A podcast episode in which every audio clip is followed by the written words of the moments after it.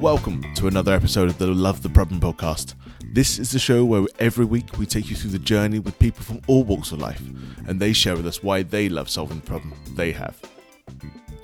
On this week's episode of the Love the Problem podcast, we got the chance to sit down with Taylor Ryan, the CMO at Valuer.ai, and he shares with us his journey into growth hacking and what he considers to be the future of innovation. The session was raw and unfiltered, where we gave Taylor the chance to say what he really thinks about some rather poignant topics. So, you should maybe expect a few explicit and colourful phrases throughout this episode. Enjoy the conversation.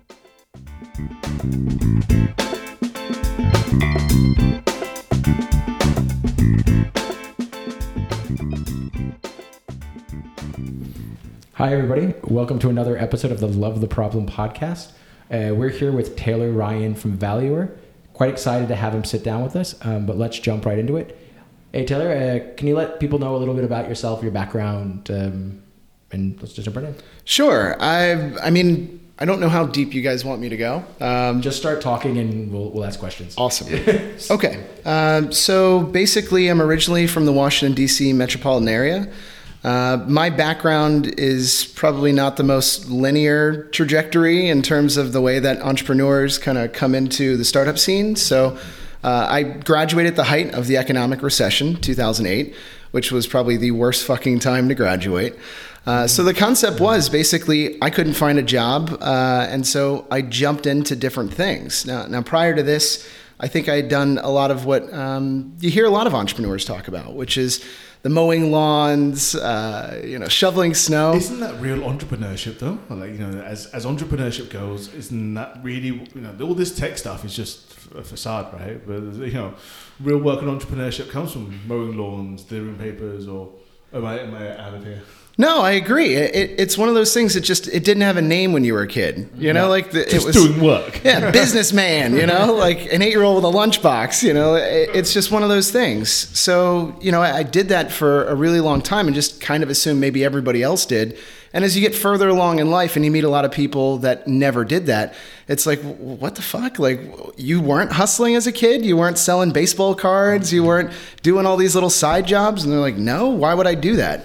So sometimes you're kind of born with it. Sometimes it, it just kind of happens to you. And, you know, lower middle income kind of situation. So if you wanted something of your own, it's not like mom and pops are going to hook you up. So you got to kind of hustle. And that's, that's been a big driver within me for, for years, you know? And so, yeah, when I graduated at the height of the economic recession and watched a handful of friends uh, going on to great jobs at you know Deloitte, KPMG, PwC, all these amazing companies, I was left scrambling. Uh, you know, because I was under this mindset of when you go to school and get a degree, it doesn't matter what it's in because everybody gets jobs with any degree.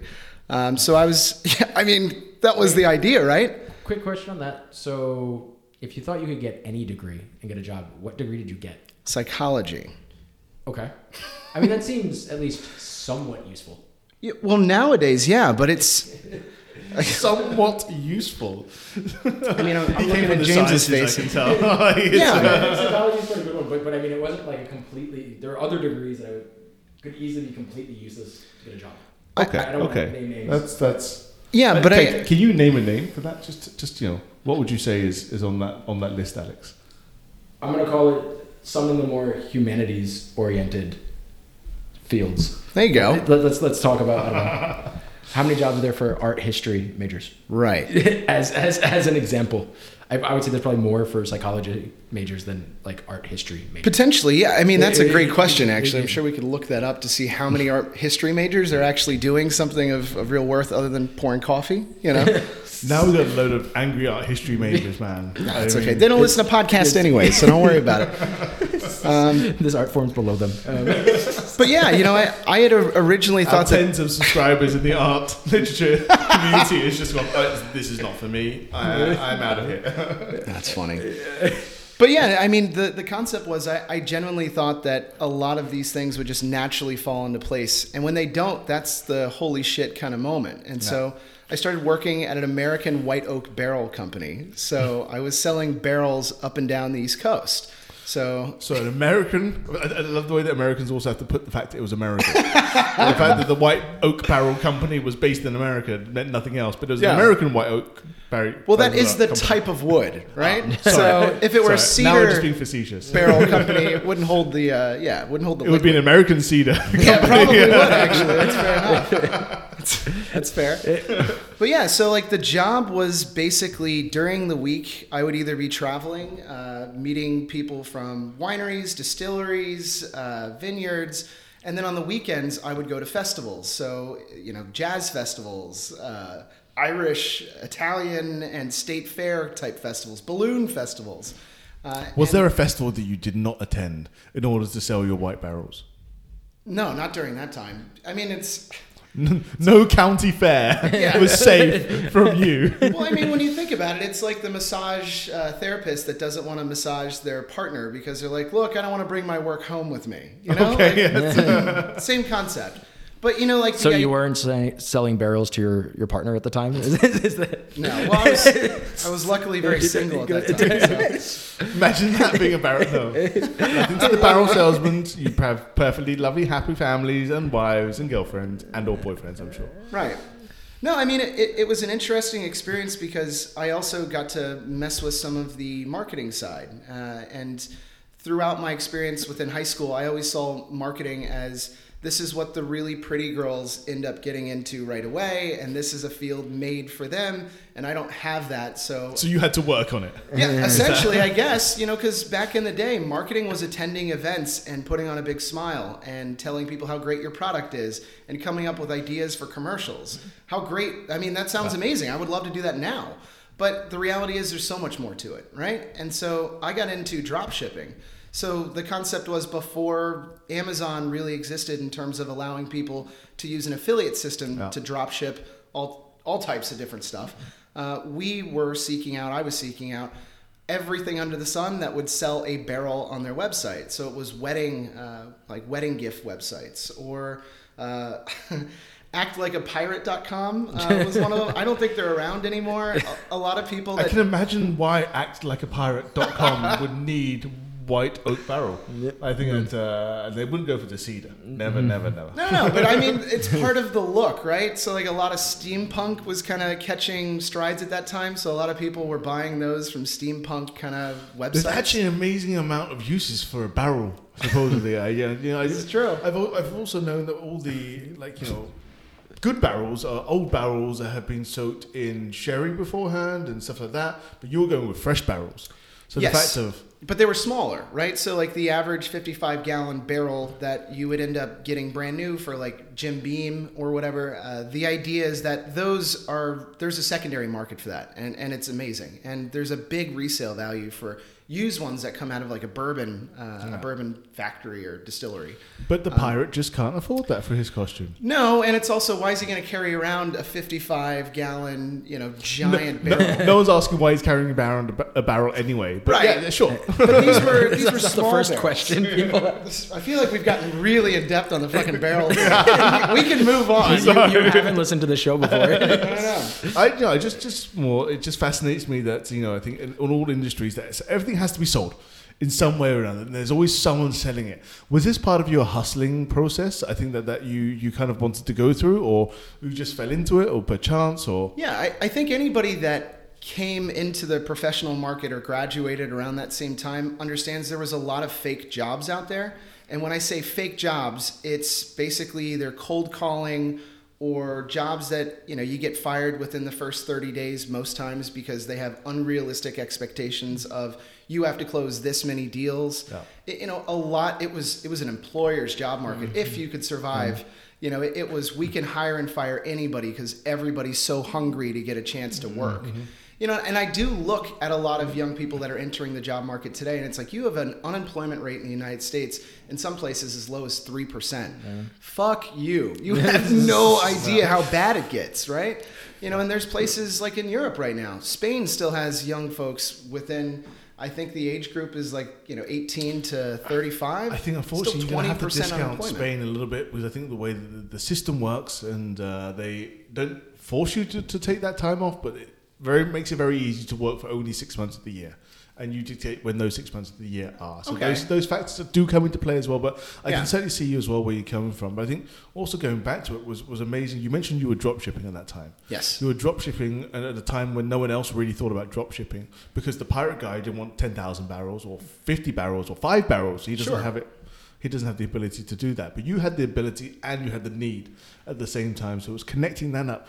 That's an early, really, you know, was it called drop shipping back in the day? or it was a just ton of fun yeah because it's it's it's finding a new skill it's like somebody tossing you a flashlight in a dark room and all of a sudden you get to see everything you know i i never got a chance to work on anything like that leading up to this you know and i had already gone through the entrepreneur route and had failed two companies just before getting out of school Yeah. one was a home remodeling company uh, and I don't mind saying it's not like he's listening. Dude was a fucking drug addict. So most of the money that came in, I would get a very small commission, and I saw the rest of it go up his nose. You know, and that's disheartening. So I was like, cool, I can do better at this than that guy. So You mean the, business, right? yeah, the business. just- just well, I mean, yeah, yeah, okay. the metaphor is getting lost on me now. Leave you there. But yeah, you know, it's super frustrating when you work with uh, an incompetent boss. It makes you either want to leave or do a better job, ultimately taking advantage of the situation. So that was the home remodeling gig, and I ended up becoming really good buddies with the guy that uh, started this with me. It, it didn't pan out, so then we went into teeth whitening franchising. So we basically reached out to a bunch of suppliers in China. And in terms of like, in terms of testing what is good for human consumption or what can go in people's mouths, there is no liability and no testing entity within the United States. So you can go, yeah, yeah, that's 99% peroxide, probably would kill you, but here, go ahead, it'll shine your teeth up real nice. And they'll sell them in Walmart. True. I think I bought a couple beforehand in my lifetime. so long as you put on, you know, the box not for human consumption, external use only, that kind of nonsense, you're fine. Um, but so, external use only, Like your teeth. Like the teeth, stick it in your mouth. yeah, yeah, that- basically. I mean, there's little liability. As long as you don't things. close your mouth, it's on the outside. There you go. But you know, it's a ton of fun figuring out like this is how somebody starts up a product is Yeah. essentially finding the cheapest manufacturer and then throwing in on a big order. If I order a hundred, it's going to be exponentially more expensive than if I order a thousand or even ten thousand. So, So learning the economic economics of scale at the same time. totally, and then having to shop around. And this was this was like 2007, 2008. So the idea of finding a good manufacturer in China in which somebody could actually have a conversation with you over the phone was damn near impossible, right? so when you did find a good manufacturer, whether it was in Chengdu or wherever it was, uh, it was incredibly difficult to get the one guy at the company to, that actually spoke English to make sure he got the order absolutely correctly. Because you know, if you end up getting a sample and it's the wrong shit, that's money out of your pocket that you don't get to replace. Yeah. Especially when you're super bootstrapped.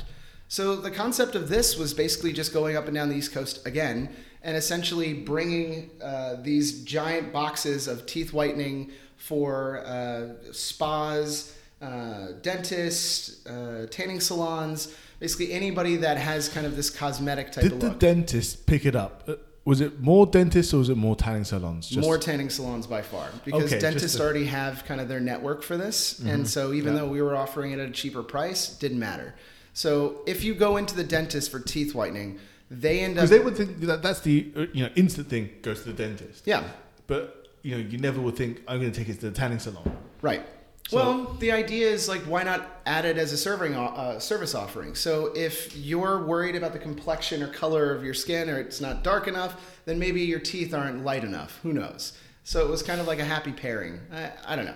Happy, really dysfunctional, miserable pairing. Yeah, sort of. But you know, this also came about at the wrong time. This was uh, right around the time that a lot of news came out about uh, tanning beds being more dangerous than sun exposure. I don't know if you guys remember that. That was like the early 2010s.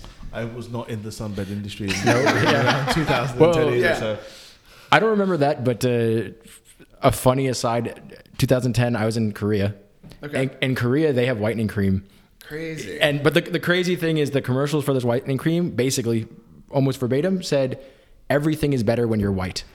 That's what they were marketing to people. Unfortunately, I think that you're saying Jesus, but uh, it's actually happening all across Southeast Asia, and that I couldn't buy a moisturizer in Southeast Asia without it being a bleaching agent. And like, I'm the only Thai person Yeah. probably out there on the beach underneath the sun, going, "Yes, come on," whereas everyone else is under the shade, or because of course it goes down to to culture and to Yeah. if the darker you are, the more you're out in the sun. Not because you have a holiday, it's because you have to work out in the sun. Um, I- it's uh, one of those things that I think is always funny. That's flipped. In in the West, it's always you're Yeah. darker means you have more free time. You can go to the beach. And in Asia, it's darker. It means you work in the fields, and so you're a laborer. And so it's it's kind of this Right. flipped class system. funny? Yeah, It's a super Yeah. funny thing, and they have the opposite sort of standards of beauty based on how the classes Everyone work wants one. opposite. Is that what you're trying to say? Is that Kind of.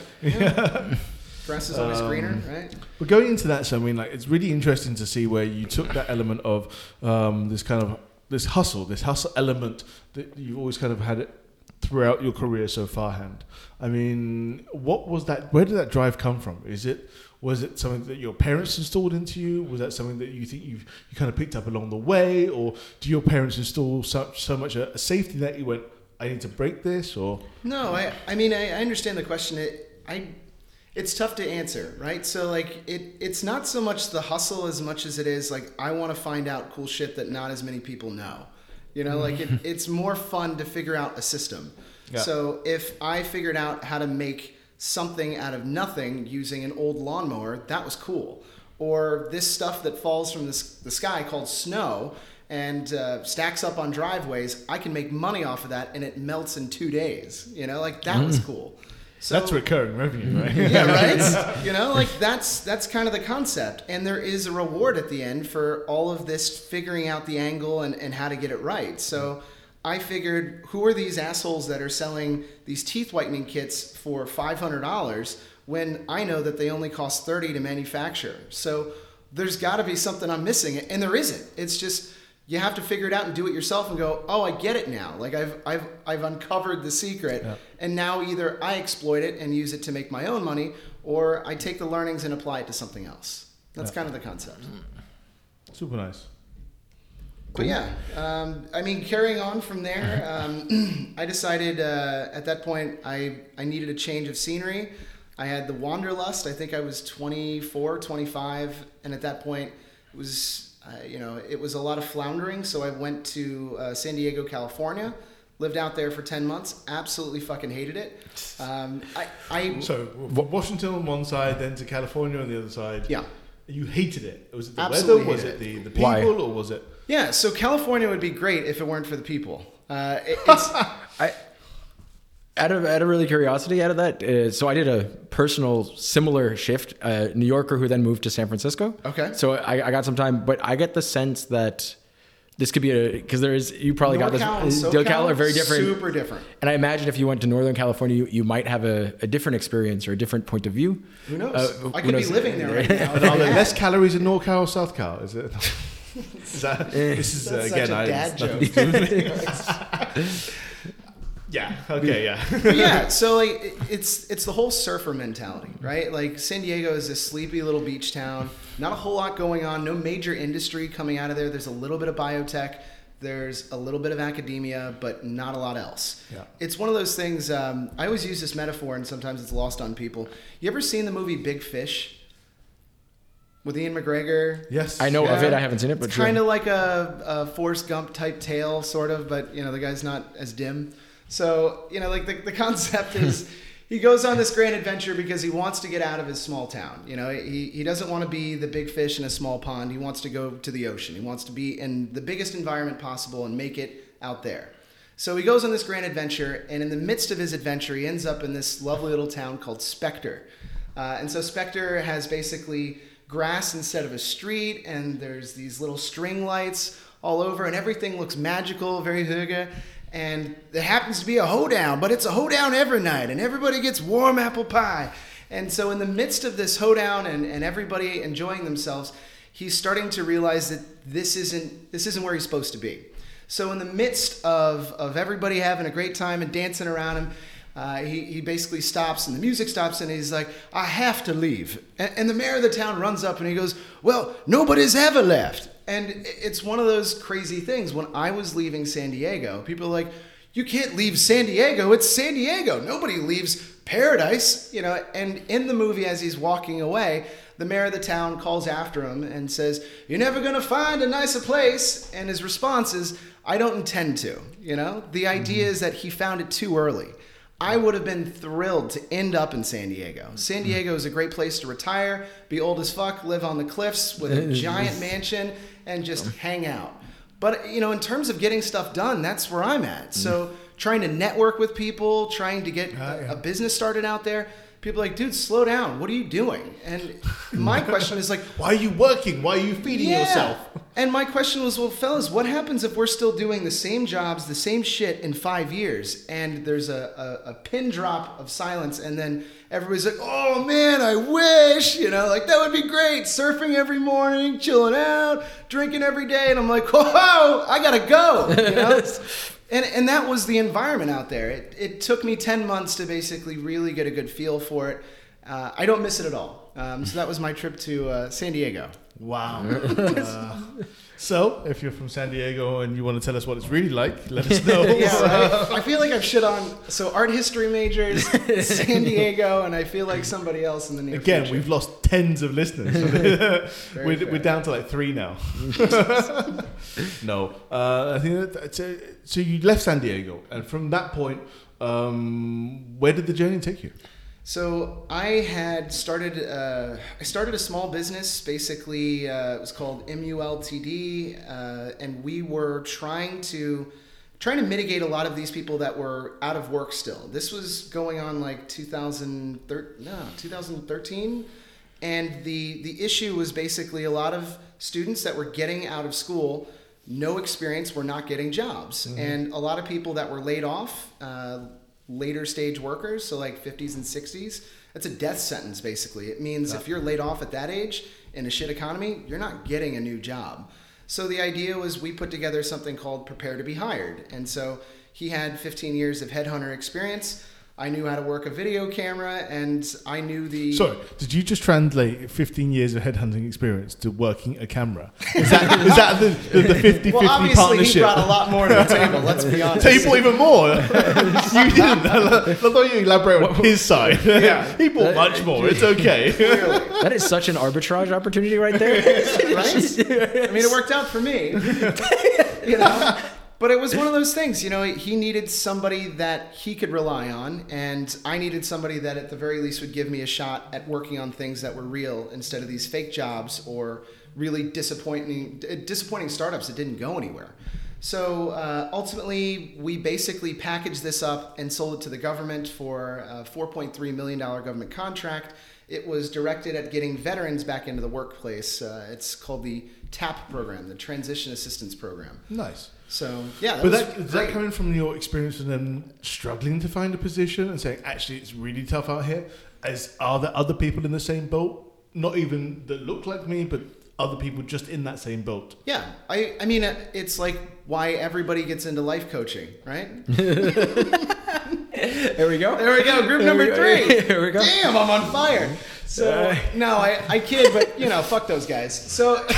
So it's one of those things like the, I, I, I found myself super frustrated because I genuinely thought I had something in the way of abilities, but I wasn't getting the shot. And so there's a lot of people that were getting into that feeling. I'm like, dude, I've been there just four years ago for the last four years. So I certainly had skin in the game to, to do something there. But in terms of understanding all of the little nuances, uh, that was what I relied on my business partner to kind of show. And so mm-hmm. being more on the uh, videographer side and some of the technical side, you know, we built uh, a platform in Moodle in terms of being able to kind of test yourself throughout the progress of the the entire course, which was 40 hours, and you know, it was a lot of fun and super rewarding. Like you get to go down to like Fort Bragg and meet a bunch of guys that are getting guys and gals that are getting out of the military. And it's one of those really messed up things because they're like, "What the fuck am I supposed to do now?" Yeah. Mm-hmm. And you know, all they've been doing is working on you know ships here and there or But not even that. I think it's the mentality. So in, in Australia, we invested into a company that also did this as well. Is where they retrained vets, and the specific element was retraining vets because they've been told what to do the entirety of their career Yep. from day one. You know, you should do it this way. You should have to do it that way, and and that doesn't lead to one a creative mindset. Uh, you can be as creative as you want internally, but if you've had that mentality into yourself instilled for such a long time in, in the entirety of your career, it's really impossible to, to make that change. Totally. And and to you know to retrain those skills, but also finding the right positions for it as well. It's not just in the low level. Hey, you dig a hole over there. Yes, boss Yeah. kind of mentality, right? It's you know how can we do this? How can we train them as technicians? How can we train them to to do these bits that fit into to what they had beforehand? But did you find a struggle in in people wanting to to recruit expats? Was it a benefit or was it a expats or ex- oh sorry Vet- veterans. veterans. I mean, so like, of course, Yeah, there's expat a lot of veterans. No. Well, yeah, right. Expat veterans. Uh, no, I, I think everybody everybody wants to think there's a chip on their shoulder. So, like, if I went through my entire life um, with some type of disability, or I was anything other than what I am, uh, read between the lines, I would assume that everybody had something against. You know, whatever I was, whether it was a white male, female, whatever, Right. I'd be like, they hate me because of this. So I found that a lot of people that we were meeting with said, I'm not getting a job because they think uh, I'm a veteran and that means I'm psychotic or I have Yeah. PTSD and that will not play well in the office or I'm too assertive and that'll throw people off. I think sometimes it's like, dude, look at look at what you're saying. Let's take a look at everything else in you know in isolation and maybe there's a one-off employer that has a weird situation but for the most part people are inherently good and they're not judging you based on mm-hmm. this person was in the military they're not going to be a culture fit. Yeah. but a lot of mm-hmm. people use that as an excuse and that was something that we had to address as well is like look you're if nothing else better than a lot of the people. The people that are probably going to be more pressured by you are your colleagues because you're used to working 12 on and 12 off. You're used to doing the job Yep. until it's done. You're used to not calling out sick that makes Dis- you a you have a dis- discipline like no other. Fuck yeah. yeah. You know, like, and that makes you a, an amazing employee. So, you know, if, if I had the chance, I, of course I'd go for that person because they have an, a stellar background. So it just depends on how you frame it, you know, and, and that's, that's kind of, I don't know, that's where I'll leave that one, I guess. I mean, I, th- I think there, there's. James is giving me signals, but I don't know what they mean. Anyways, I, I think it gets into a lot that um, people are always way too much in their own head about these types of things, and, and at the end of the day, the other people don't care. Yeah. like like like the other, it's not about you. At the end of the day, the other people have their own shit that they're thinking about, and and you're barely registering if you register at all. And and I think most people they don't think about that. They don't think about the fact that oh no, like really they, they're thinking about whatever their kids or their home situation or da da da da. Yeah. They, they don't unless you've obviously shown them that you have any of these things. Like you made it very much in their face, so they like have to deal with it. Yeah. It's barely made any type of dent I whatsoever. agree. I, I mean, I always say that everybody is the center of their own universe, and it's impossible to to assume that Mm-hmm. everybody's nitpicking and pulling mm. apart everything that you do because most people don't notice. Mm-hmm. You know. Yep. Yeah. Mm-hmm. And on that lovely note, what I am going to do is then go. We'll just go for a quick break. So we'll catch you right back after this.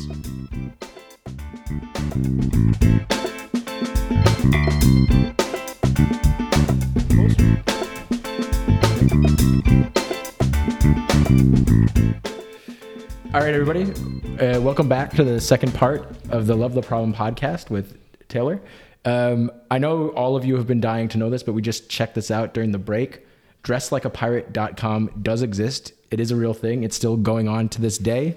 Uh, apparently, the website has not changed since Taylor has been selling barrels there. So, if you want to sell a barrel, and, and Taylor, how much money were you making off off each barrel? So with the wholesale model, uh, the lowest price barrel was thirty dollars. So I would have made fifteen on the thirty. So if you want to send Taylor a fifteen dollar check, go, go, go to dresslikeapirate.com and and you probably will get a residual check off that.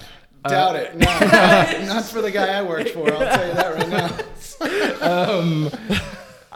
Anyways, I anyways, on that note, I on mean, that note, um, we left off with uh, uh, before the break a little bit about sort of everyone's in their own world, and I honestly, you're barely registering on that. Um, I'm trying to think of where we want to go from from pirates to No, I think it's, on that note, as I say, you, you went from vets, recruiting vets across, and seeing how you can take them into into the workplace, and that's a commendable thing. And from that point, where did you one stop, and where did it take you next? Yeah. I mean, like, so the the transition assistance program, uh, the 2012 TAP program that we won, uh, it's it's a program where you basically design it, deliver it, and then that's it. It's not like you receive residuals after that. you just transitioned off the program. What do you mean? Oh, oh! I, it just I thought you were saying like off the podcast. I'm like, what? what? What just happened? Yeah, we, we just cut you telling that. Yeah, right? We, we're substituting a All better boys, we're all on- Yeah. It's a fi- there's plenty of American sounding people that just be just a re- replica. It's okay. Um, there's millions of you out there. yeah so you know it was one of those things that we thought we had something special because it it seemingly was was resonating with the people that we delivered it to so we started something called gigspire.com uh, and or .org uh, I, I'm sure you could buy both domains. Like it's not around anymore.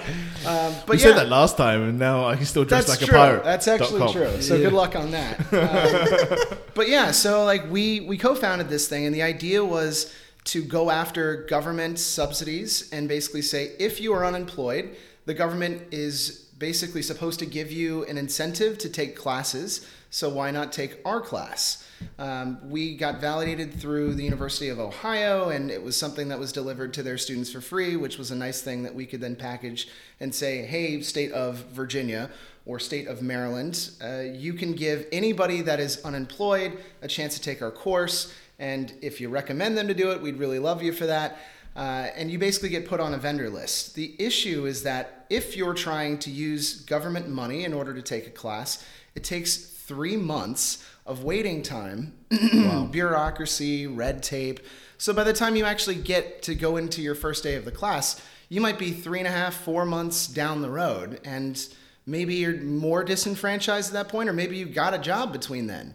So we couldn't make the time between, hey, here's a class that you can take to here is your first day of the class any shorter than this 90 day period, which basically killed anybody going into the class. Yeah. Super frustrating. So after about eight months of work on that, you know, we had to part ways. It, it there was no money left, and we didn't get all 4.3 million of of what we had done with the transition assistance program. The way for anybody that wants to get into government contracting, if you partner up as a sub uh, subcontractor with a prime, somebody that has won or has a decent reputation behind them, and you say, look. Mr. and Mrs. Prime, we'll do all the work. You get the credit, but next year this partnership is no more. You basically give them all the money and all the opportunity, but then you are a prime contractor, and hopefully there's a chance that you can win that contract on your own on the next one.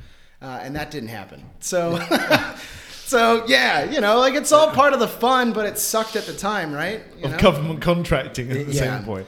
And it's a lucrative. Have you guys ever seen the movie War Dogs? Yep. Like, yeah, I have. it's Yeah. a- That's actually what business. led me into like this, this feeling. I was like, wait, wait, you went for that? These guys went for weapons. I was like, you know, I know, right? rec- you went for recruiting vets. They went for. for I should have gone weapons. further up the supply chain. I mm-hmm. totally agree. Do you didn't pick on, pick page three? I mean, like the next one. you know, naturally, it's one of those things that I think anybody that gets into government contracting, it there's a shitload of money on the table. It's just dealing with bureaucracy and dealing with a lot of like orders and, and strict things that, dude, it's not fun. Like, I mean, you've done that, right? Like, you're dealing with that now. So, Yeah. like, nobody signs up for it's that. man. non-governmental, but uh, Yeah, there's nothing still. uh, non-governmental in the governance of NGOs. Yeah. So- still, you know, it's it's it's a lot of extra work. So in any event, um, got out of that and got one of those let's just call it uh, fake jobs where it was basically smiling and dialing all day. Um, and that was for basically a recruiting firm. I figured I had already shown something in the way of an understanding of how to get people into the job world. I don't find recruiting to be for me. It's it you you don't actually get to learn any type of technology. No offense to recruiters. Wow. this is like the fourth. All right, I'm, No, I'm no. going for ten. You know, I, am going to put the tally up now. That, that's like five or six. I think you hit fourth a couple of times. Oh, no, it's just it's not fun. Um, so I did recruiting uh, for a company that really treated their employees pretty rough, and so at at that point I was I was really looking to get back into the Is startup. that ironic, right? You said the recruiting company trying to recruit people for other people's company had a really crap, like you know, mentality and Yeah. culture and place to work from. Is that that's, that says a lot, right? But they could technically hire other people because they're really good at that. yeah, well, Well, some of them were. Not these guys. so there was that. Um, I ended up at that point finding a guy that, you know, I was in Washington, D.C., so politics is where a lot of people work. And there is a lot of money in politics. And I had no idea until I got into political finance consulting. Uh, so I did that for the better part of uh, the end of an election cycle in 2012. So uh, yeah, I mean it was it was an eye opener in terms of the amount of money that goes in, uh, in terms of donations, and the the amount of let's just say lack of judgment, uh, lack of understanding of, of basic network effects, how to reach out to your constituents. It's just non-existent. I, I think a lot of people get into politics because they want to improve society, but I think a lot of people stay because they figured out how to break the system or how to make the system work for them. So you know, basic. What are you saying about politicians? So can, I just, can I just clarify that statement You'd just very quickly? So- man. Uh, You know, in meeting some of like the really heavy hitters that were in DC around that time, it, it's crazy. Like you know, grown ass men like hitting on interns that are like 18. I'm like, what are you doing? And it's like, oh, that's that's a representative from Ohio, and I'm like. Wow, like and you have this whole weird Mr. Smith goes to Washington kind of concept of how these people are supposed to be maybe like judges or something. They're supposed to be uh, a higher level of standard in terms of the way they, they go about their, their lives. And they're not, they're just fucking people. You know, they're people that are just trying to hustle like anybody else, trying to pay the mortgage. So that was an eye opener. And Wow. Yeah. yeah, I mean, it happens. But the way that DC works, which is very unique, is it's very cyclical. So lots of opportunities, lots of jobs leading up to a midterm election or a four-year election, and then nothing right after. Everybody loses their jobs, and if there's a new administration that comes in, a few people get back into the mix. But uh, it's it's very like seasonal and rotational in terms of how much money comes in during you know like a presidential election versus midterm elections. So yeah, it was fun. You know, like I, teaching people like how to go about aggregating names from lists and reaching out to people using things like I think at that time Constant Contact was still like kind of one of the premier or AWeber was one of the premier email providers that you could just blast thousands of people. And crazy this is pre GDPR. Yeah, right. Oh, wow. I mean, the state still doesn't have anything like that, so you can I, I, don't, blast I don't think it ever will. To be Yeah. per, to be perfectly honest, I don't think the G- lobbyists do so well over there. Is that? I don't, what, are, what are your thoughts on that? We're both Americans living in Europe. Yeah. I would be willing to say GDPR will never happen in the U.S. No, it couldn't. It- it- uh, it's not uh, possible. Uh, yeah. You have Sorry, to. I'm a little bit shocked. Why do you think it's not possible? Surely it's possible. So those that are actually making these legislative choices have no idea how any of this stuff works. So in terms of personal data, it means nothing to them because they're like, "What? You mean like my bank account, my credit card number?" It's like, "No, shithead, your your personal email address." And they're like, "I sent an email the other day and I didn't get it until Monday." You know, I don't know if you've ever seen that clip, but I'll send it to you. I was really hoping Senator- you weren't para quoting there, but No, you were. Senator Ted Stevens, who You named him as well. yeah. He The guy used to be on like a technology committee for basically legislating some of these. Really? lar- yeah. And the guy had no idea how email But, worked. but, but that's also uh, on that. I'm assuming you have you seen the, the Zuckerberg hearings, and and watching all check out the Zuckerberg hearing. Oh, no, I have seen. Yeah, yeah. Sorry. And watching there was something more all the, s- I think it was in front of the Senate or, or, or House of Rep. All of them try to describe Facebook is the most entertaining thing in the world. Yeah.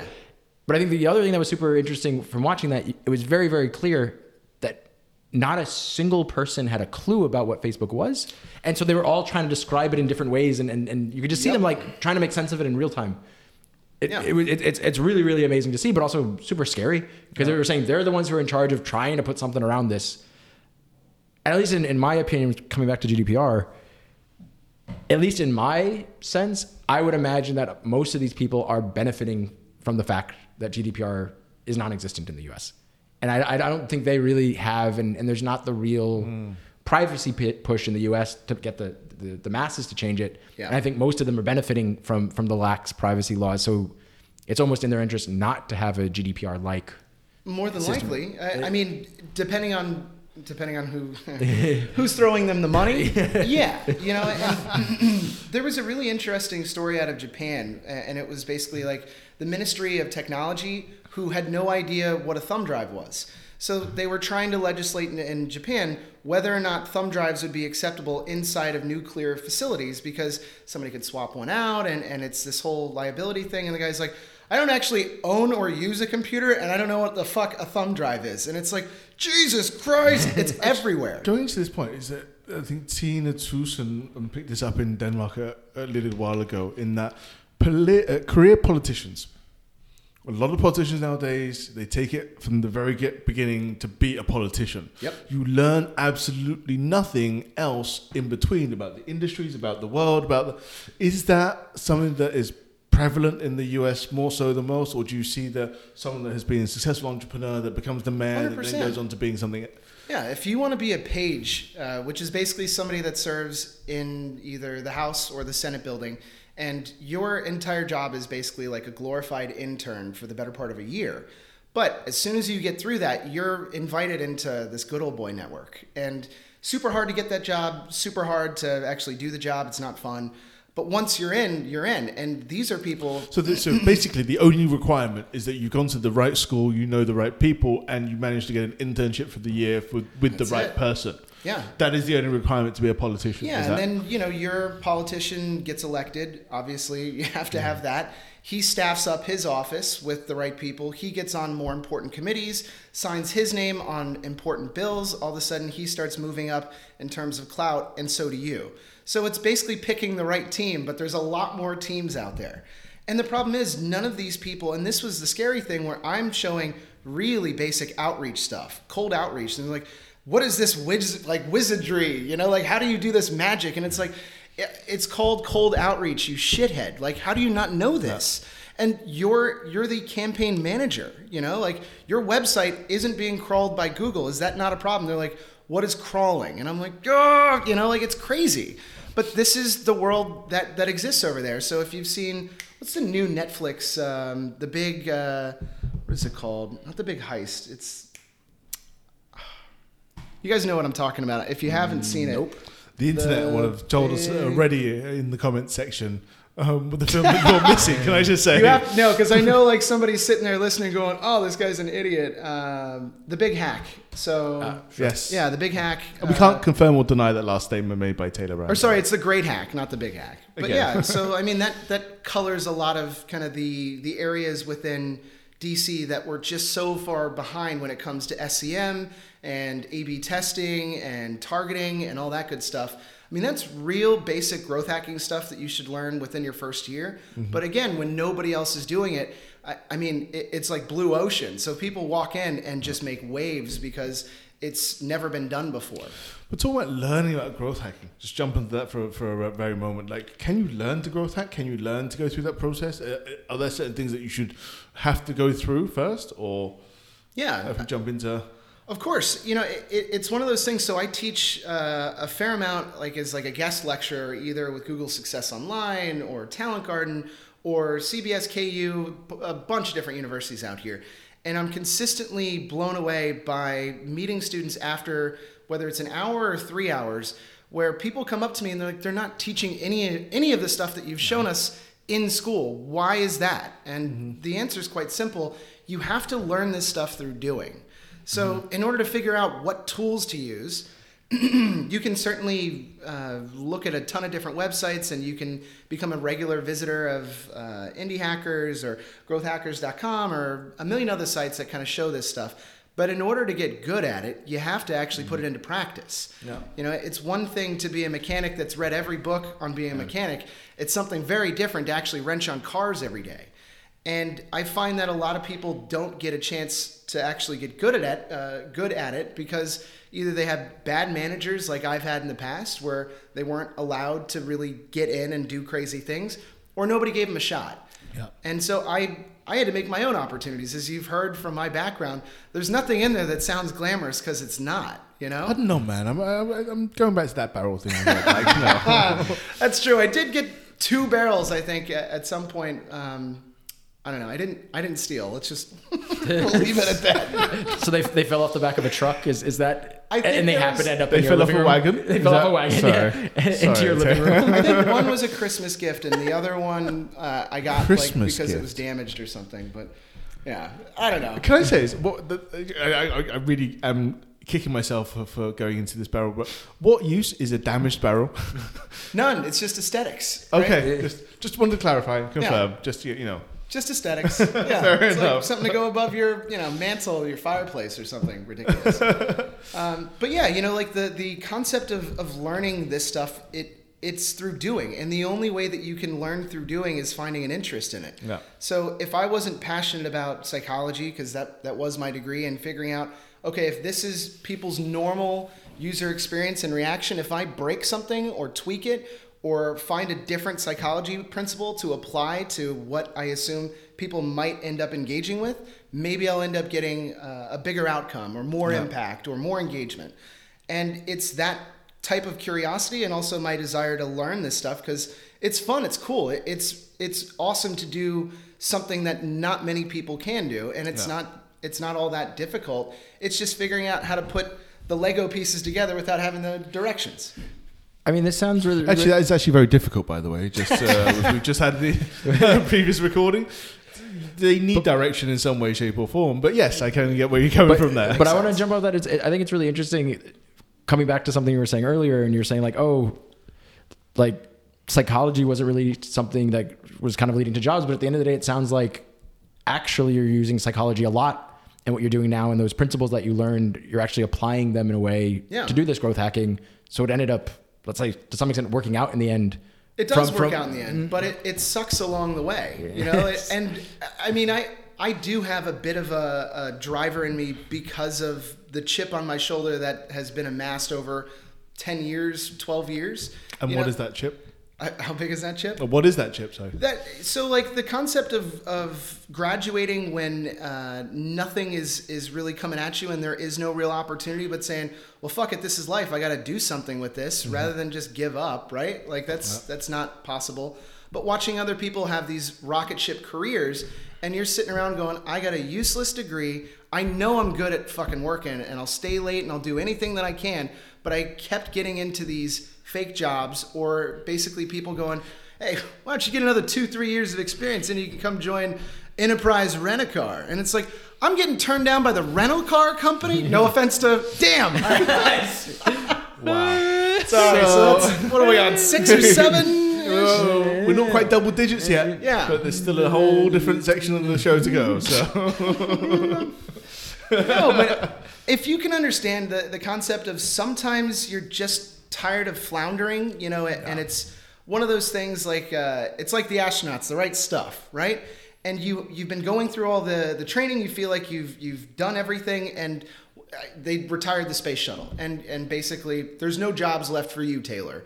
And so after a certain point, you're like, well, fuck it, I got to build my own rocket because nobody else is giving me a shot. And that's super frustrating. So, But you say that frustration. I mean, like you had the opportunity to do that. Others probably didn't have that same mentality. Ergo, not that same opportunity. right. What has happened? Do you think of those people in, in Washington D.C. Of, of where you grew up? Is that they stayed in the same neighborhood, doing the same thing, going out with the girl around the corner or the boy around the corner? Or, Yeah. or I, I understand what, what you're would have been the ramifications of you not having this mentality of saying, "I need to try something else"? I mean, everybody has their own their own thing going on. I, I, I think eventually people do kind of fall into line or figure out what it is that they're supposed to be doing, um, with very few exceptions, obviously. But uh, you know, I, I would say the people that immediately got the chance, the foot in the door, the opportunity to come in as an entry level marketer, I had to fight my way in to do that. And mm. those are the people that now I look either above or beside me that are CMOs or head of growth or head of marketings for large companies. And I'm like, this person doesn't know a fucking thing. How did you get here? And the reality is, you had a really, really easy ride. And I'm, I'm so excited to see this change in the market, right? So there's this this unique thing that's happening. So McDonald's, Uber, Lyft, a lot of these really large Fortune 500 companies, they're dropping the CMO. They're like the the days of this person that talks with their eyes closed about branding and strategy. That Why has, did you have a British accent there?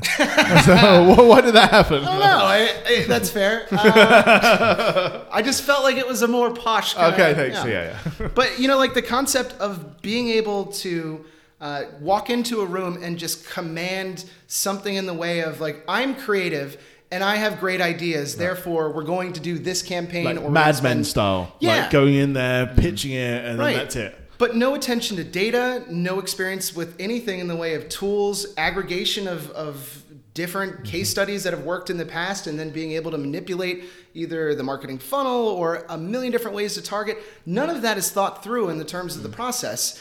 It's folks that were like, look, I, uh, I spent a lot of money in the 90s on newspapers and magazines. And it's like, well, there's the fucking door, dude. Like, that doesn't work anymore. Is that because it's uh, fundamentally that not only has the the, mar- the marketing role has changed because the the landscape has changed so much so over the the last five ten years. Totally. In that, in how do you communicate? How do you email? How do you reach out to people and how do you engage them? All kind of plays into it. Beforehand was I know that these top three shows are the ones that are going to draw in all the people every single week. I'm going to advertise in between these three shows. I Yeah. don't deviate from that, and it goes onto this radio program at this time. That's it. Yeah. And like, do you feel that that has led them to give them the experience that they need to operate and to thrive in this day and age? Well, of course not, right? And and that's that's good for for anybody that actually has a desire to do well within marketing. And that's also why it's so much fun is it's never ending. Like there is no finish line to learning, especially within this scene because it's evolving so fast. No. So you just do a little better every day, but the line keeps moving faster than you are. Do, do you just something that that kind of reminds me of? Um, I'm a big person, big proponent of Gary Vee, and one of his big things is is what you're saying. The line keep getting pushed is is essentially marketers ruining everything, and and the line keeps having to move because once once the marketers get into it, they kind of you know ruin email, ruin this, ruin this. So so then they need the next thing and the next thing, the next thing because. The, the old thing get inundated with advertisements, so people go, I don't want to deal with that anymore, Right. And so on and so forth. Is, is It's an arms race. It's an arms race. Absolutely. So it's you know like there's there's a great video uh, by a YouTuber called Smarter Every Day. I don't know if you guys ever heard of that dude, um, but he dissects what's happening within YouTube's algorithm and the idea of measuring a few pixels across different parts of any video can basically show that at the same timestamp this exists or throughout a number of seconds this same set of pixels is existing. Therefore this is duplicate content and it needs to go away. So the idea is that now people that are putting out fake content that's ai generated have to either put snowflakes over it so it, it hits some of those pixels or they turn the video slightly or they zoom in the idea is that for everything that Google does or YouTube or Facebook to try to do a countermeasure, the marketers have to do a counter countermeasure. And then there's another counter counter countermeasure. And that's the fun part is it's this crazy Where chess they match. just put, push out original content. Yeah. I mean, I, I kid you not. So we did a few videos that were AI generated, which basically just peels out a few areas of an article and then makes a video BuzzFeed style. So with like text over the video. My channel for Valuer.ai just got banned. So we got kicked off our channel because we were auto generating videos. Not a lot, but a few to get noticed. And that's what a lot of people are doing in terms of whether it's, you know, for political reasons or just trying to generate something in the way of traffic to, I don't know, something in the way of uh, uh, like a for sale e-commerce type thing. It really depends. Yeah. But the idea is still the same is I'm not selling anything illegal. I'm just trying to drive people to your boy's website, you know? But it's this it's this fun cat and mouse game that requires me to outthink the people that are supposed to be smarter than me. And that's the fun part, right? It's breaking that system. And that's that's why I really enjoy marketing in general is it's it's never there's never a dull moment. There's never something that you can't overcome. You just have to outthink the smartest person probably in the room or in the room of Google, you know? yeah, that's, that's also that as well. But I think that's also what's great about marketing, and, and I'm really passionate about myself personally, is that it's about finding that, that information and gathering that and utilizing that as well, right? And utilizing it each and every time and finding out where does it make sense in this and, and split testing all the way through, never sending one email to everybody, always keep on testing, even if it's the last 10. Sure. Um, and keeping that iterative process. Maybe what we can do, we can jump into a quick break now, but after the break, we go a little bit more now into your, your marketing career Sure. and jump into a a little bit more about our Valuer. Awesome. Fantastic.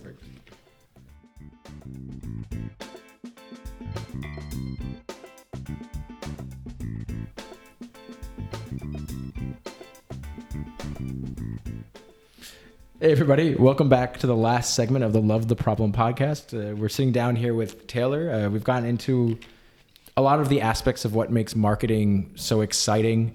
Um, I think where we'll kind of go from there now, it, Taylor, can you tell us a little about more of you know what you're doing today? Um, yeah, I don't think we've gotten into the, the company and whatnot. So we're just, let us know let, let us know where you're at now and, and what you're doing today and, and how you're using this in, in your current Yeah. role. So I work for a company called Valuer.ai, or Valuer as we call it in here. Uh, the idea is we basically match startups with large corporations. The, the concept is a lot of these large companies, Fortune 500 companies, any company that has more than, let's say, 10,000 people, tends to start looking in more of a long term sense because they're realizing that the amount of time where they get to stay on top is diminishing as maybe you've seen over the last 40 years the amount of time that people stayed on that fortune 500 list has gotten shorter with each decade so the idea is that a lot of these big companies do the right thing for too long so they're looking to startups to potentially stay on top for longer uh, and it's a really interesting space. It, there's a lot of bullshit bingo buzzwords in there. So, corporate innovation, digital transformation, uh, digitalization. Quick question, just just for people who do it or not know, can you explain the idea of bullshit bingo? Sure. Because uh, I think some of our listeners might, might not be familiar with that, but if, if you're in the startup space you're, and innovation space, it's, it's definitely a thing. Yeah. Well, I mean, it depends on the type of culture or work environment that you've had before. I actually used to do this uh, when I was doing the uh, the recruiting thing. Whenever we'd go Please in, don't tell me when you were calling out bingo. no, legitimately, like you know, there's certain catchphrases or uh, idioms or little things that are buzzwords that tend to come out more often when people don't know what they're talking about. So, eh, you know, inside of the space of this this corporate innovation or large companies trying to evolve, corporate innovation means everything and nothing. And the idea of bullshit bingo is that if you know somebody used on a bingo card all these different phrases, you probably end up winning in a very short amount of time, depending on who you talk to. Uh, you know, and, and it's wild because some of these people actually get it, and I think there's some real concepts in terms of of future growth and and I mean you've you've sat on James a bunch of these impact panels, and I think you can tell it's it's probably a 70-30 split in terms of those that are real and those that are just kind of uh, you know well 30 are real 70 probably aren't. Yeah, it's, it's hard to say, and it's just jumping into that side, even the, the SDG whitewashing side of things, where people will just pick an SDG and just say, yeah, I do it this, when they have actually, in fact, nothing to do with it whatsoever, Yep. nor one of the sub SDG goals or any of the related elements within that. And it's just saying, yeah, of course I'm doing life on life on land Yep. because I breathe air. And it's like, well, okay, can we go a little bit more granular into that? So, in that sense, is that the same thing? yeah But but I think also you- you get a lot into uh, I think about a lot of Pareto's principle, the, the sort of which is otherwise known as the 80-20 rule. yeah Twenty percent of people are doing eighty percent of basically anything of the work, and that, that plays itself out in many many. I feel the same way, Alex. No. Oh no, yeah, that's because you're you're the eighty percent doing nothing. Oh. zing No, no, wait a minute. anyway, so now we're but I, but I think you you sort of see that a lot is is- is twenty percent is really doing eighty percent of the work and, and actually Yeah. kind of what you're going, and the rest of it is kind of along Well, for the ride. To some, it gets deeper than that, right? So I, I think James, you and I have talked a couple of times. There's there's this phrase out there called innovation theater, where mm-hmm. sometimes people want to show that they're doing stuff more than actually doing that because mm-hmm. it's work. And there's also mm-hmm. risk involved, right? So sometimes it's a lot better to say, hey, we put together this hackathon. It was two days. We had a bunch of really cool people show up. Look, the CEO came and handed out a big novelty check, and everybody high fived, and it's a great picture, and we put it on social media. Fuck you guys. Are you yeah. kidding me? Like, there's real companies out there that want to solve problems and are mm-hmm. willing to take half the paycheck that that dude makes in order to actually make some real things work. Yeah. But the problem is, there's a lot of people that are like, dude, I have the greatest job in the world. I don't work very often, and when I do, I get to call from my you know ivory tower down to the peasants and basically say, oh, we're doing this now. You know, and, and you see this across every industry. One of the, the famous ones that's out here is Nokia, right? So like there's this great quote from the CEO as as shit is starting to hit the fan and he's basically saying to the effect of I feel like a man standing on a burning platform. And in the meantime, they're firing 10,000 people at a time. These are people's fucking lives, mm-hmm. right? And it took Finland decades to come back from that shit. Like they're still talking about how bad it mm-hmm. was.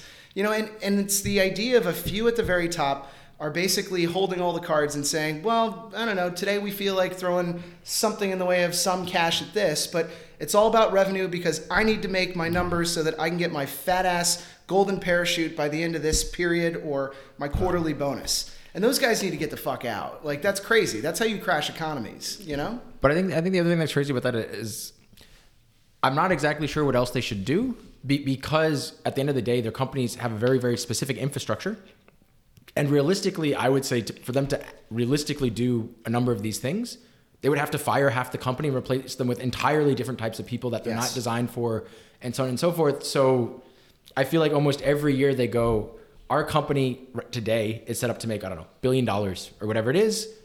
We can either fire half the people, get that down to I don't know 500, 600 million, lose 400 million dollars a year as we get the learning curve for all these new people for the future economy, or you just keep that train rolling and I don't know three years, five years, whatever, it'll crash and burn overnight. Yeah. Like like and they just make that decision every year. They go, ah, we'll make an extra 400 million this year and and deal deal with the the crash Totally agree. and ho- hopefully by that point me like you said golden parachute i will have handed the bag over to someone else so it's not it's not on my watch Yeah. and i'll, I'll get that and i'll be out like like i feel like that's kind of the game and it, it's i don't know I- i don't know what, what you necessarily do in this situation because certainly the, the decision makers are not going to change that No. because it's not in their interests to So- really do so So yeah, I, I uh, you brought up Gary Vee before. I got a chance to meet him over at Arctic 15, not this past year, but the year before, and that was the question I posed to him. And I basically said, "Do you think it's possible for startups to engage with corporations so that these large bloated companies continue to see growth and revenue and generating uh, a ton of new new sources of wealth?" And his answer was essentially like, "No, they need to fucking die off." like there's a reason that these companies can't stay on top forever is there is too much of the 80 versus the 20 and at some point the scales tip too far you know Do you think that that could be the case? Because ultimately, these guys, uh, these these corporates, are the ones with all of the resources. They have a full arsenal of things that they can deploy. They have all of the money. They have all of the they have the time, but they can make it happen. Sure. As opposed to a scrappy startup, the David of the, of the world, where they've got their slingshot and they're just aiming for that one right shot. I mean, does it take corporates just keep continually buying new innovation to keep themselves fresh or do they have to keep on finding new business models like nokia you, you mentioned these guys yes they they crashed on their heyday as a mobile phone telecoms giant right but they also started out as a cable company. No they started out as a paper company. A pa- paper company even Yeah, they, they were a paper I got fact check again sorry this is why i'm the 20 and you're the 80 no but they did evolve right? And they evolved for well over 100 and some odd years. I'm terrible at math so. But yeah it was late fact check you right 1880s but yeah so I, i'm absolutely with you. And you know the, the concept is a lot of companies have managed to sustain themselves on trying new things. Again it's it's doing the right thing for too long. So there are plenty of instances of companies that have been around for hundreds of years and they have evolved and they've tried different things. It's making those decisions at the right time that that's pinnacle and it's also continuing to look at what is over the horizon you go to where the puck's supposed to be not where it's at right now So is that why it's really imperative to make that connection of the startups and the corporates from from this point? I, you know, so is it because you're seeing that if you don't do that, you're going to see even more talent and more things come out of the way, or Yeah, so it, it, it's supposed to be David and Goliath working together, not against each other. Imagine how badass that would be an army of giant fucking dudes and people that also are strategic and quick and fast. That's the whole concept. And you can't have one or the other. You have to have both. And that is a dynamite combination. But there is a culture divide, and that's one of the things that's very difficult to kind of overcome. And some people do it well, and some don't. How do you see that? I mean, like, is it? Do you see then the corporate taking the the startup and they will then be folded into the organization first off, or would it be like on a project basis typically, or or somewhere you've seen quite often now where they'll the corporate will pay for uh, a year's worth of operational revenue for Yeah. a small innovation team leading a very specific product, maybe under their banner, maybe not under their banner, but related to what they're doing. Do you see that? I'm trying to find the question there, but I'll answer. well, say, where, what I'm trying to get at is where do you see this going? Where do you see the Yeah. best way for corporates to work with startups? Totally. So there's I actually couple- asked about four in between. just Yeah, right. them. no, there's, there's a couple of different things there. So, like corporate venture capital, in in its truest sense, should just be an investment arm of the company that takes chances. And the idea is basically saying, hey, if you put me as your customer, everybody's going to know who you are. I'm giving you a foot in the door. I'm giving you a head start above all your competitors. Run, you know, like, and that's what it should be.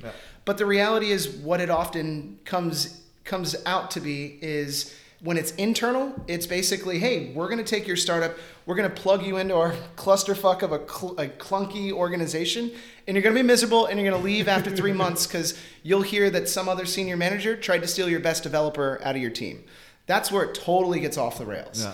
Where it actually works sometimes is an external innovation lab that basically works like an accelerator, gives people resources, doesn't set silly ass standards like we want weekly reports. I'm not going to name names like for the first time, but I've heard of these accelerators We've that gone ask through for over weekly an hour of the show. You named dropped everything. I mean, like, Yeah, but I work in this business now, right? Okay, So- yeah. See, see, he doesn't care about all the other stakeholders. Yeah, He's- that was like- just like a pirate.com. was- Yeah. the- the- literally, there's been so many more clicks now. it's, one, it's one, of, one of his clients is always like, oh, I need to be good. Yeah. Um, but no, I was trying to get into that because is there a one solution fits all here, or does it have to really fit onto every single scenario? Or Yeah.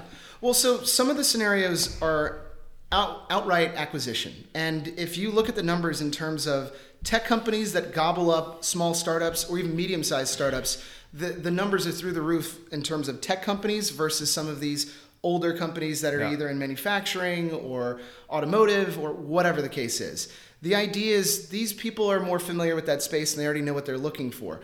There's a culture change in terms of understanding like you need some of these small players to make the leap to go to the next thing. If somebody's like, so here's an example Grundfos. They, they do water pumps, not the sexiest thing in the world.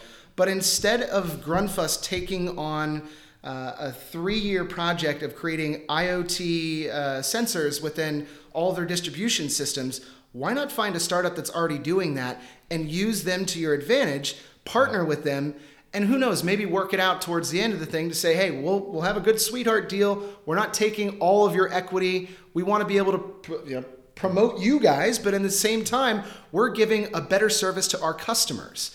And I think a lot of people miss that. So that model works a lot better than, say, for example, you know, someone buying another uh, a startup company and then trying to integrate them into the organization. Dude, it almost never works that way. So you, see, so you hear so many stories of these founders, particularly that are now more famous than most, saying, "I quit after my period was up." Yep. And each and every time you see that, and, and then most will say, "I refuse to use the service that bought my company." Yeah. Kind I'm of gonna, feel it. I'm gonna shit on another company. So there's a company called Earnest. I say, only if you name drop. so there's a company called Earnest uh, that was acquired, and it's it's they were acquired by Navient, um, which fuck those guys. So that's that's two and one. Um, they're a student loan organization, so I ended up paying almost forty five grand to those guys. So you know, enjoy. Um, Forty-five thousand times. yeah, exactly. uh, I'm dude. It's a lot of money, and Denmark has it all figured out in terms of like no student loan debt. Oh yeah, and being paid to study. Yeah, right. You know, that- exactly. but uh, you know, hearing through the grapevine and seeing what happened to this company, Earnest, after there was this vesting period of if you stay for this long after the acquisition, you get your full warrant package or your full equity of whatever you've built.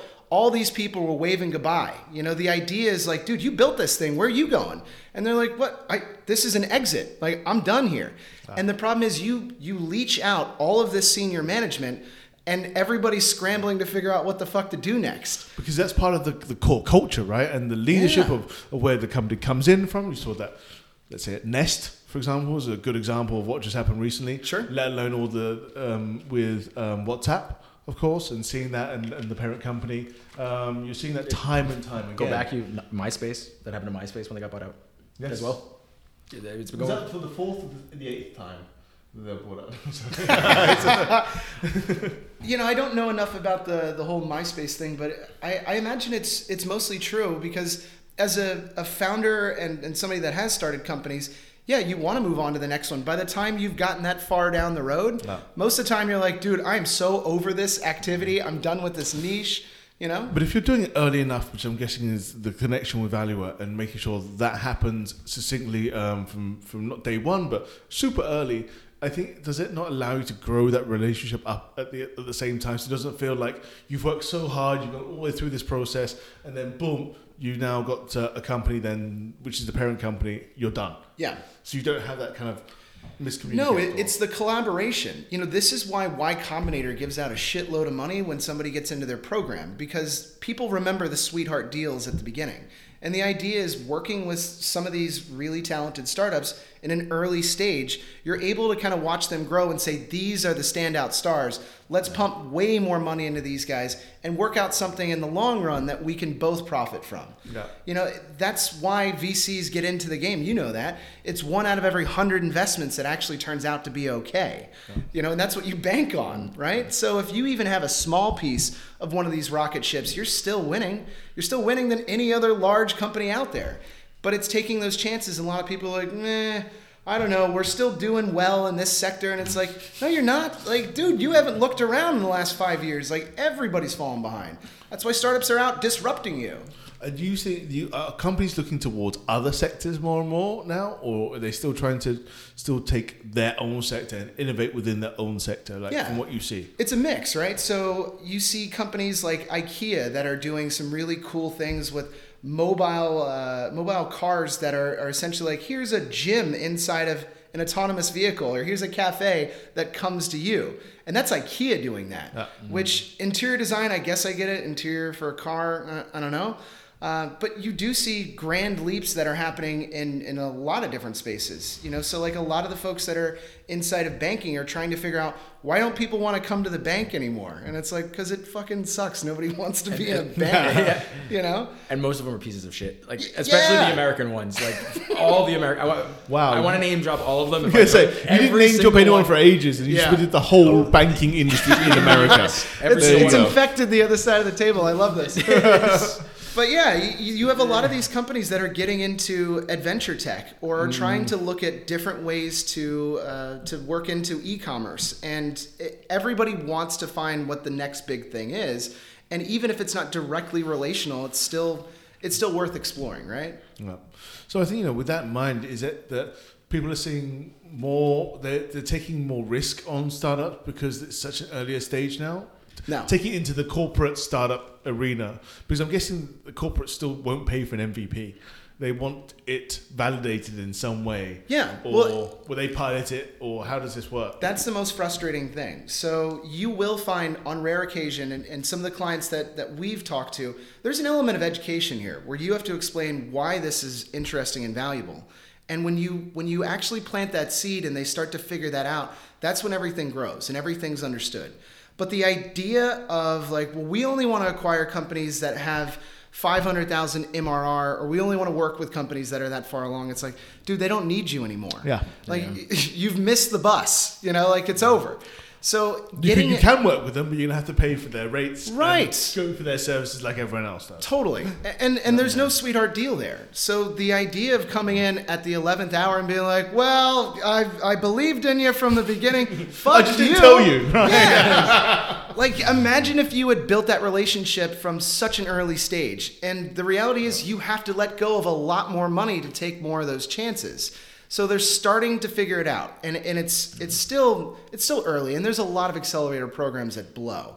And, and there are some that are really good, you know? I'm I'm not saying all of them suck, But I'm saying it takes a certain type of mindset to go in and say my my bonus is not predicated on what happens within here. My goal is to grow all of these companies and hopefully have a few winners at the end of the day. No. I, I just want to touch touch base on that because I had a funny thing happen to me yesterday. Um, I'm not going to name drop because I, I overall enjoyed my experience, but I was on the f- phone of an accelerator that I was an alumni for. Okay. I mentioned the year that I was alumni there, and the person who I was on the phone with basically apologized for the year that I went through. Crazy.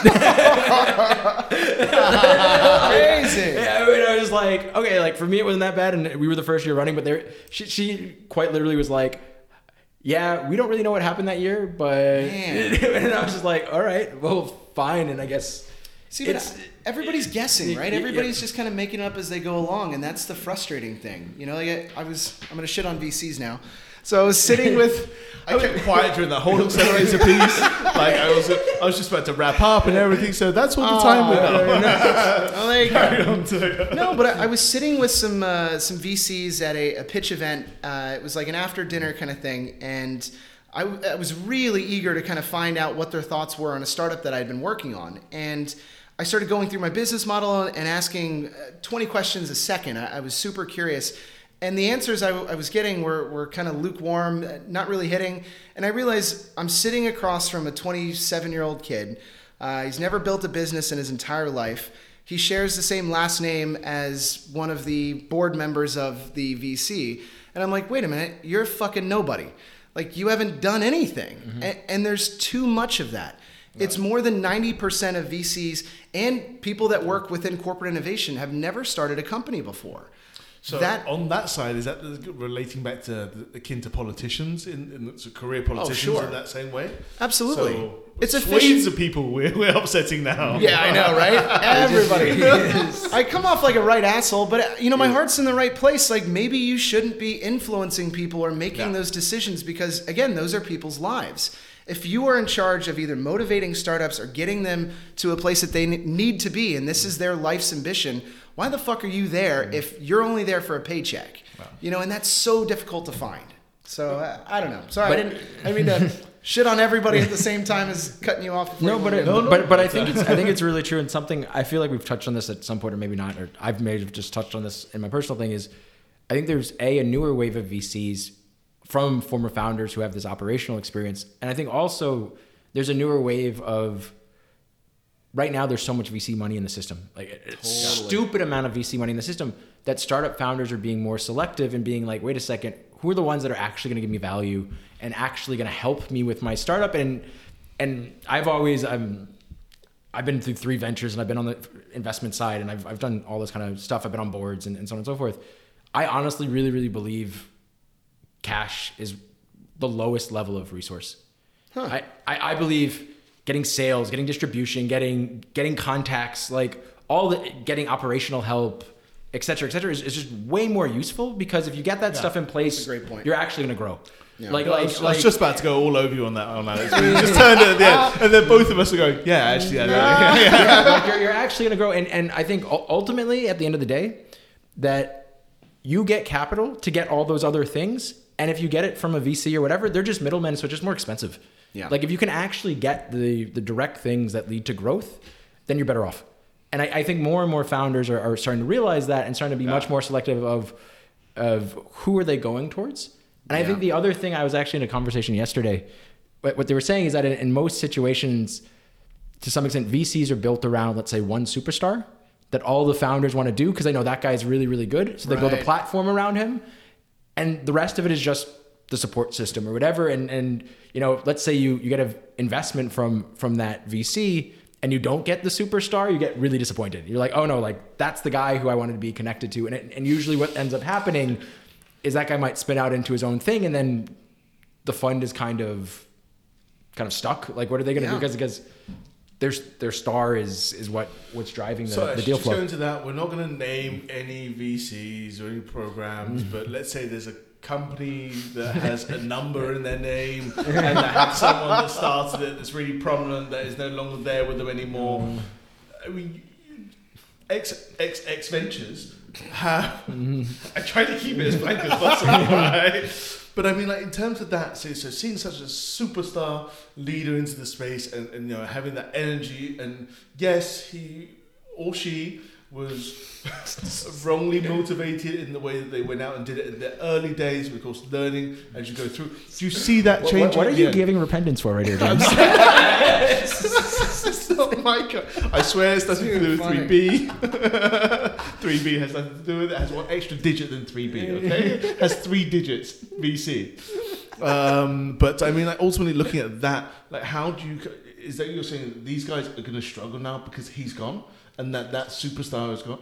That was a nod, by the way. Just you know. no, I, I mean, I, I think ultimately, and I think to some extent, connecting this back to what we were saying before, is I think at some point these things become machines, and people just start operating based on their reputation. Yeah. But at some point, like your reputation in and of itself doesn't provide value. Mm. And I will even go far at some of the things that look at. We were talking about this earlier, and, and you know they've done really, really well historically. But I would argue someone like Y Combinator, if you looked at what they've done for us recently, they've been they've been coasting for a number of years now. It's interesting. Yeah. Eddie, what have you done for me lately? No, but, but uh, internet, you can fact check me on this, and if you want to argue, let's do it. But let's take a real look at what, what Y Combinator has done since their their huge blow ups. About most of them were about ten years ago. The last five years, they've been coasting on their name, and, and you can see that play out in so many different arenas.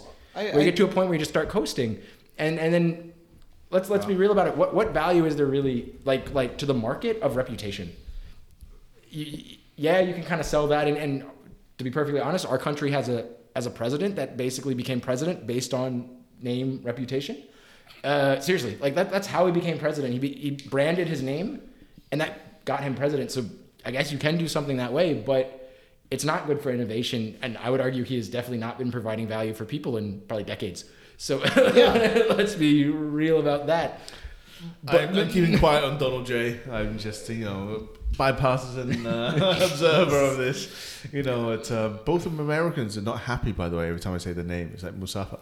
Mustafa. No, I, I mean, I, I have no opinion on that. I mean, every it's one of those things you you have that conversation so often in Denmark as an American, and it's it's like fuck you. I'm not apologizing anymore. Like it's it's not my job to be the ambassador that apologizes for some clown that I have no control over. You know, so I just kind of like zone out whenever his name comes up. I'm like, yeah, yeah, I know. and just, Like you know, it's not my Mr. fault. like I didn't do anything. You know. So I didn't work on his campaign or against it. Crazy. Well, it's, uh, yeah, I'm so wrapping that through. I mean, man, thank you very much for, for taking the time out today. And it's been great to, to hear your story, to kind of hearing along the lines, don't cross his path uh, the wrong way. No. I think we've we've been naming. I was just thinking I about think we this. got up to like seven or eight. Like We, people we've been uh, naming our episodes like name a person and the blah blah blah, and I think this one is just going to be Taylor Ryan and shitting on everybody. yeah. it's, it's probably going to be the title of this episode. I episode. kid you not. James yesterday was like, I, I think everything honest is cool, but like totally shit on people. so I think I, I, I set think a that was very my, my, my brief actually uh, as we caught up. So Yeah. no, um, no, thanks again, and um, really, really enjoyed the time, and um, hope we can get you back on the show and some other guys soon. Yeah, sounds great. Thanks for having me, guys. Uh, thank you, Taylor. Fantastic, thanks, man.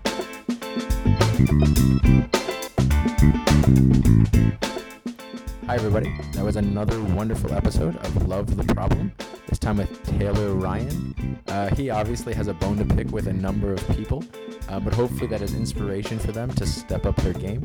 As always, please like, comment, tell us how we're doing, um, tell us what we're not doing well, and if you have other guests that you want on the show, please let us know, and we're looking forward to, the next one. All right, bye. Thank you.